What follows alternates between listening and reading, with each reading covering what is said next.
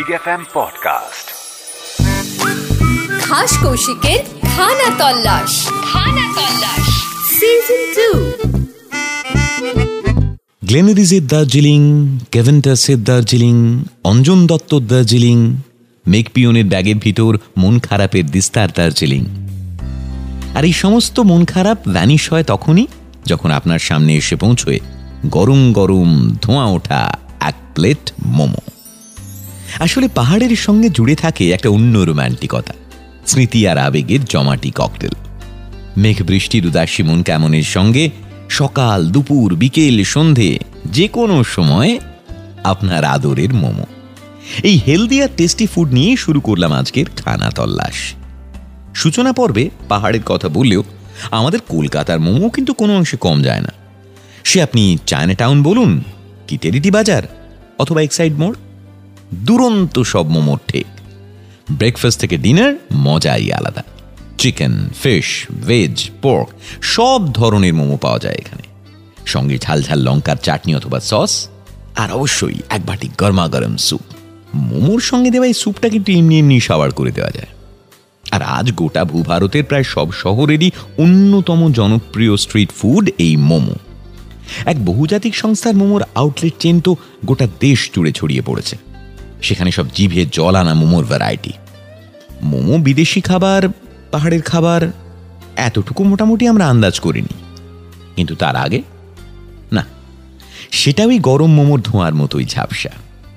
মোমো শব্দটার মানে হলো মাংসে ভরা ভাপা ময়দার পুডিং। বেশিরভাগের মতে, এটা একটা তিব্বতি খাবার। প্রথাগতভাবে এই খাবার তৈরির সময় চমড়ি গাইয়ের মাংসকে পুর হিসেবে ব্যবহার করা হতো। তুলাধর জাতির মধ্যেই এটা সবার আগে জনপ্রিয় হয়। মানে মোমোর শুরুয়াতটা এইভাবেই হয়েছিল। প্রাথমিকভাবে মনে করা হয় যে তিব্বতে শাকসবজির ঘাটতির কারণেই মাংসের চল বেশি থাকাই হলো মোমোর জনপ্রিয়তার কারণ।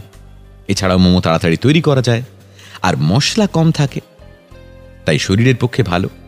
এইসব কারণেই এটা চট করে সববার পছন্দের হয়ে ওঠে। ভারতে অবশ্য মুরগির মাংস দিয়ে তৈরি মোমোই বেশি চলে।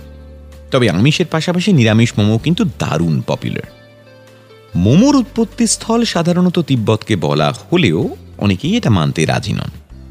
তাঁদের মতে সাউথ এশিয়ার খাবারই বলা উচিত মোমোকে।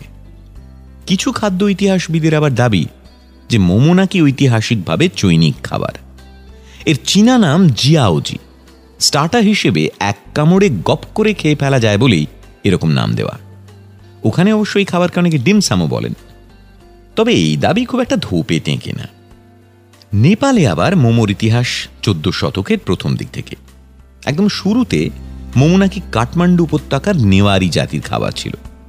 শোনা যায়, নেওয়ারি ব্যবসায়ীরাই তিব্বতে বাণিজ্য করতে যাওয়ার সময় সেখান থেকে এই খাবার সঙ্গে করে নিয়ে আসেন। ব্যবসার প্রয়োজনে নেওয়ারিদের তিব্বতের লাসা শহরে বারবার যাতায়াত করতে হতো। তিব্বতের সঙ্গে তাদের বাণিজ্যিক চুক্তিও ছিল। তো এই লাসা থেকে ফেরার সময় ওনারা তিব্বতের অনেক ধরনের মশলাপাতি সঙ্গে করে নিয়ে আসতেন। তখনই মোমো রান্নার পদ্ধতিটাও শিখে এসেছিলেন ওনারা। তবে মোমো তৈরির পদ্ধতিতে তারা কিছু পরিবর্তন আনেন। নেপালে যেহেতু মহিষ বেশ সহজলভ্য, তাই একদম প্রথম দিকে মোমোর পুর হিসাবে মহিষের মাংসের কিমায় ব্যবহার করা হতো। নেপালের জন আন্দোলনের পর প্রায় নব্বই দশকের মাঝামাঝি পর্যন্ত মোমো নেওয়ারিদের অন্যতম প্রধান আর জনপ্রিয় খাবার হিসেবে পরিচিত ছিল। কিন্তু নেপালি ব্রাহ্মণ আর ছেত্রী সম্প্রদায়ের মধ্যে এই খাবারটা তখন একেবারে নিষিদ্ধ ছিল। তবে সে যাই হোক, পুরো নেপালের সঙ্গে মোমোর পরিচিতি করানোর জন্য প্রধান অবদান অবশ্যই নেওয়ারিদের আর এখন ইটালিয়ানদের কাছে পেজ্জা যা, নেপালিদের কাছে মোমো তাই। বলা হয় মোমো নাকি ভারতে এসেছে তিব্বতের শরণার্থীদের সঙ্গে। মোমো শব্দটাও তিব্বতীয় মুগমুগ শব্দ থেকে এসেছে। তিব্বতীয় ভাষায় মো শব্দের অর্থ হল বাষ্প। বিভিন্ন জায়গায় আবার এর নাম বদলও হয়েছে। যেমন ধরুন, অসমে মোমোকে বলে মম, নেপালে বলে মমচা, চীনে বলে পিনিন। আর এই সম্ভাবনা উড়িয়ে দেওয়া যায় না যে প্রতিবেশী দেশ নেপাল থেকেও এই খাবারটা ভারতে আসতে পারে। মুক্ত অর্থনীতির কল্যাণে দু হাজার সালের মাঝামাঝি নাগাদ ভারতের সমস্ত মেগা সিটিতেই মোটামুটি মোমো ছড়িয়ে পড়ে। যদিও লাদাখ, সিকিম আর আমাদের বাংলার দার্জিলিং, অরুণাচল, আসামে মোমো সব থেকে বেশি জনপ্রিয়। তবে অনেকে বলেন, শিলংয়ের মোমো নাকি সব থেকে টেস্টি। ওখানে পুরের একটা আলাদা রেসিপি আছে। মোমো সাধারণত তিন রকম ভাবে তৈরি করা হয়। ভাপা, ভাজা আর কোথে মানে উইথ গ্রেভি যদিও ভাপা মানে স্টিম মোমোটাই সব থেকে বেশি জনপ্রিয়।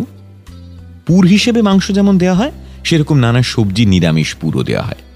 তবে স্বাদে গন্ধে আমিষ মোমোই একটু বেশি এগিয়ে। এছাড়া এখন তো মোমো সর্বজনীন হয়ে যাওয়াতে এর অনেক ভ্যারাইটি হয়েছে। Mushroom, corn, cheese, fish, paneer, prawn fried tandoori, এমনকি চকলেট মোমো অবধি চলে এসেছে বাজারে।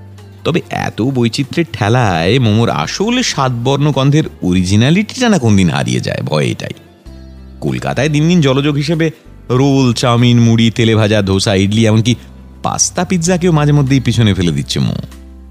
অনেকেই আবার মোমোকে বাঙালির চিরন্তন পুলিপিঠের সঙ্গে তুলনা করেন। হ্যাঁ কিছুটা মিল থাকলেও মোমোকে পুলিপিঠের সংস্করণ বলাটা বোধহয় ঠিক হবে না। কারণ পিঠে তৈরি করতে চালের গুঁড়ো লাগেই, আর মোমো তৈরি হয় ময়দা দিয়ে। পিঠে পুরোপুরি নিরামিষ হয়, দুধ, নারকেল আর গুড় তার প্রধান উপকরণ। আর মোমোতে মাংসই বেশি ব্যবহৃত হয়, না হলে সবজি। আবার মোমো তৈরি করতে মাকটু বলে এক বিশেষ ধরনের বাসনও ব্যবহার করা হয়। পিঠের সঙ্গে মিল থাক বা না থাক, আমাদের সিম্পল ফান্ডা মোমোটা পেটে সয় বটে। এই প্রসঙ্গে বলে রাখি, কলকাতায় মোমো কিছুটা পরে জনপ্রিয় হয়েছে। বাংলা সাহিত্যে তার আগেই গল্পে চলে এসেছে এই পদ। মোমো বলে যে কোনো খাবারই ইহজগতে আছে, সেটাই হয়তো বাঙালি প্রথম জেনেছে ফেলুদা সিরিজের যত কাণ্ড কাঠমান্ডু পড়ে জিনিসটা কি? সেটার অভিজ্ঞতা নেওয়ার জন্য স্বয়ং লালমোহন বাবু কাঠমান্ডুতে গিয়ে এক প্লেট মোমোর অর্ডার দিয়েছিলেন। মনে পড়ছে? বছর কয়েক আগে অবশ্য সবার প্রিয় আপাত নিরীহ হালকা খাবারটা বেশ আতঙ্কের সৃষ্টি করেছিল। না না, খাবার মোমো নিয়ে আতঙ্ক নয়। মোমোর নামটা তৈরি করেছিল ভয়ের বাতাবরণ। আসলে মোবাইলে মোমো চ্যালেঞ্জ বলে একটা গেম খেলার নোটিফিকেশন নিয়েই যত গন্ডগোল। ভাবুন দেখি, এত নরম, আদুরে একটা খাবারের নাম নিয়ে কি কাণ্ড? যাই হোক, এখন সেসব চুকে বুকে গেছে। তাই যত খুশি মনের সুখে মোমো খান, পারলে আমাকেও ডেকে খাওয়ান। আজকের মতো এই পর্যন্তই। যেতে যেতে মনে করিয়ে দিই, আমাদের দেশে মনের মানুষটিকে প্রকাশ্যে চুমো খাওয়া বারণ, কিন্তু মোমো খাওয়ায় কোনো বারণ নেই।